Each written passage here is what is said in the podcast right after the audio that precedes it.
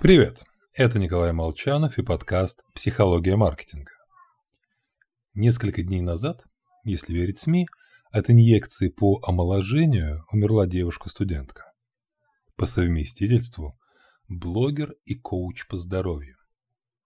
Так что давайте в очередной раз поговорим о животрепещущей теме интернета – экспертах. Вообще, слушать экспертов правильно. Посещение тренажерного зала станут эффективнее, если заниматься с тренером. Самолечение вообще опасно. При покупке технически сложных товаров помощь специалиста крайне полезна. Проблема в том, что существует еще один тип экспертов.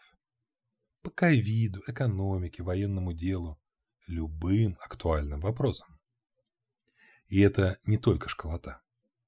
По ТВ вне зависимости от темы передачи, часто видишь одни и те же головы. Возможно, их выбирают по принципу «старый конь борозды не испортит». Так как определить, настоящий или ложный эксперт перед нами? Легко. Имитатор ничего не теряет, если ошибется. Ни деньги, ни его репутация не пострадают. А зрителям неинтересно знать, что гость в студии месяц назад в чем-то ошибся.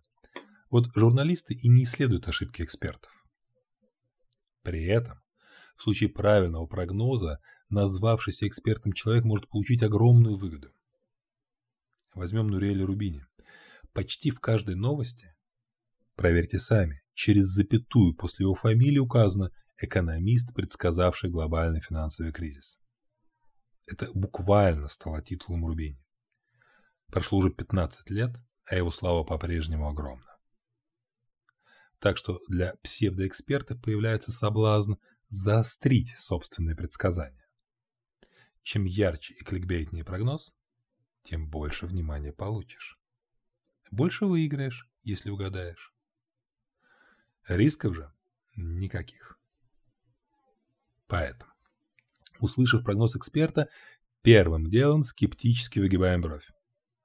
После чего думаем, а как он пострадает, если ошибется?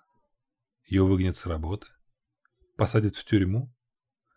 Или он и дальше будет вести свои вебинарчики? После чего относимся к его предсказаниям соответственно. Берегите себя и слушайте экспертов, но крайне осторожно и проверяйте их перед тем, как начать слушать. С вами был эксперт Николай Молчанов.